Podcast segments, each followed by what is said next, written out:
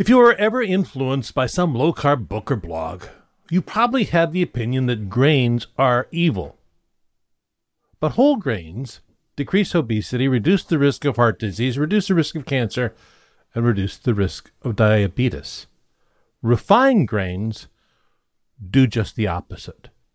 So today on Fork U, we are going to separate the wheat from the chaff and help you with your grains. I'm Dr. Terry Simpson, and this is Fork U, Fork University, where we make sense of the madness, bust a few myths, and teach you a little bit about food as medicine.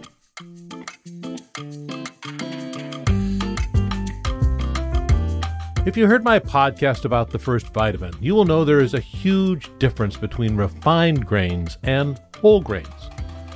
Refined grains, as in the case of that podcast, was rice, the polished rice, which led to beriberi, while whole grains didn't allow that to happen. In whole grain anatomy, there's sort of that outer husk or bran. There's the germ part and the endosperm part. The husk or bran is a lot of fiber, and that's where the magic is we're going to talk about today. I want you to think of the endosperm kind of like the yolk of an egg, a rich source of choline and vitamins. And the endosperm is like the white polished rice. It's a carbohydrate rich source of calories.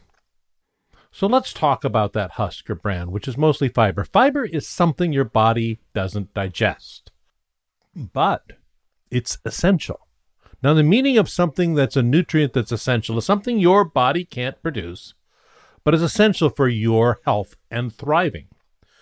So, if your body can't digest it, why do you need fiber? You'll hear the low carb people saying you don't need fiber, it's not essential, and they are 100% wrong by all of the nutrient literature out of there. Because fiber feeds gut bacteria, that thing we call the microbiome. And in your gut, there are 100 trillion bacteria. There are more bacteria in your gut than there are cells in your body. So you have to wonder are we really a system to carry these bacteria around? But you want to think of your gut as valuable real estate and you want the good neighbors there, the good bacteria there. And as long as you have the good bacteria there and feed them that fiber, they are going to secrete chemicals which will decrease your blood sugar, decrease your blood cholesterol, decrease your risk of cancer, and decrease your risk of obesity. So let's think about those bacteria. How do you get the good ones? Well, it's not from a probiotic supplement. You already have the good bacteria in your gut. But the more fiber you feed them, the more they can secure their place in the gut and do all those good things for you. So, again, think of your gut as a valuable bit of real estate that these different bacteria are competing for. If you want the healthy bacteria to occupy your gut, then you have to feed them the things that they want that are healthy.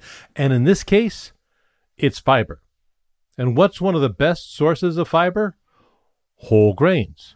Things like whole grain bread, whole grain pasta, quinoa, oats, rye, and corn, including popcorn.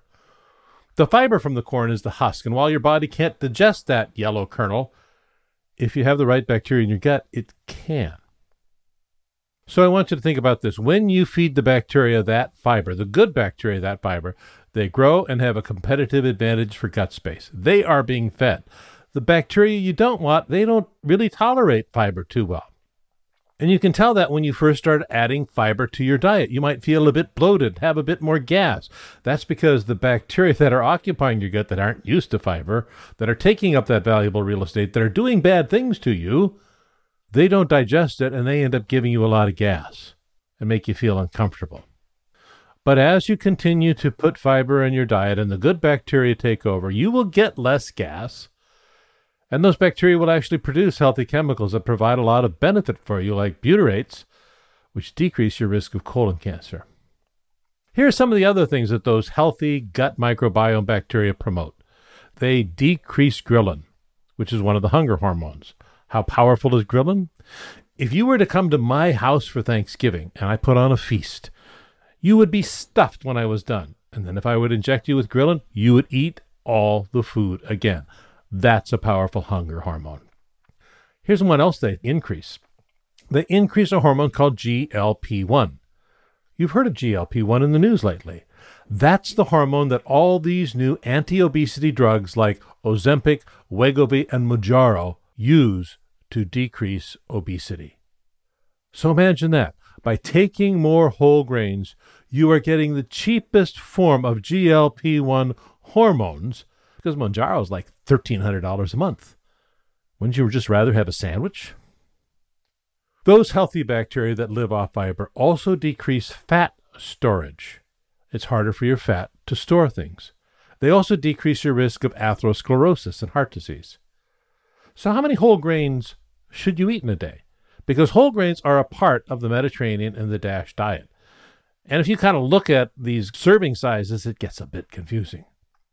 Well, it turns out if you look at a package of oats or look at the wrapper on whole bread, you will see a yellow stamp from the Whole Grain Council. You can see a version of this when you look at my blog that's associated with this podcast on yourdoctorsorders.com. So if you have a 100% whole grain sticker, you will need three servings. So in the case of bread, that would be the bread I take anyway, that'd be three slices. But I get my whole grains in the morning for my oats in the morning, 100% whole grain, my sandwich for lunch. I get everything I need from that. If you use something that has less whole grains in it, you will need six servings. So think about this fiber is your friend.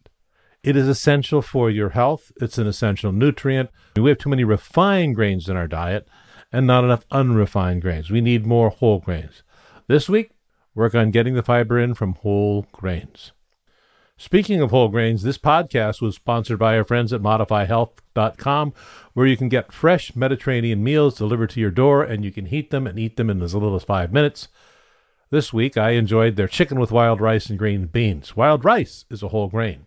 So go to modifyhealth.com, enter the code Simpson25 for 25% off your first delivery and free shipping. Trust me, these are far better tasting and far healthier for you than those other meal delivery services out there, and I won't name the one that rhymes with penny or Nutra, whatever. They also have options if you're vegetarian, pescatarian, etc. So this week, get in your whole grains. Thank you for listening.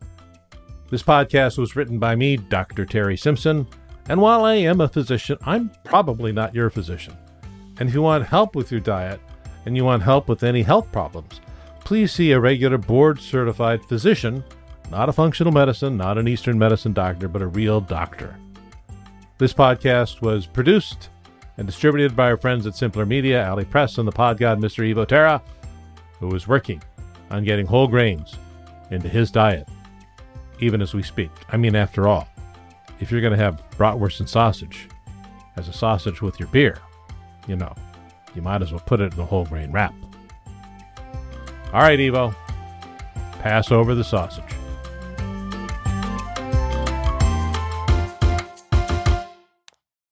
Yeah, I think I might need to recommit myself to this whole Mediterranean diet thing. And by recommit, I mean commit. I'm pre diabetes. We might need to chat again soon, Doc.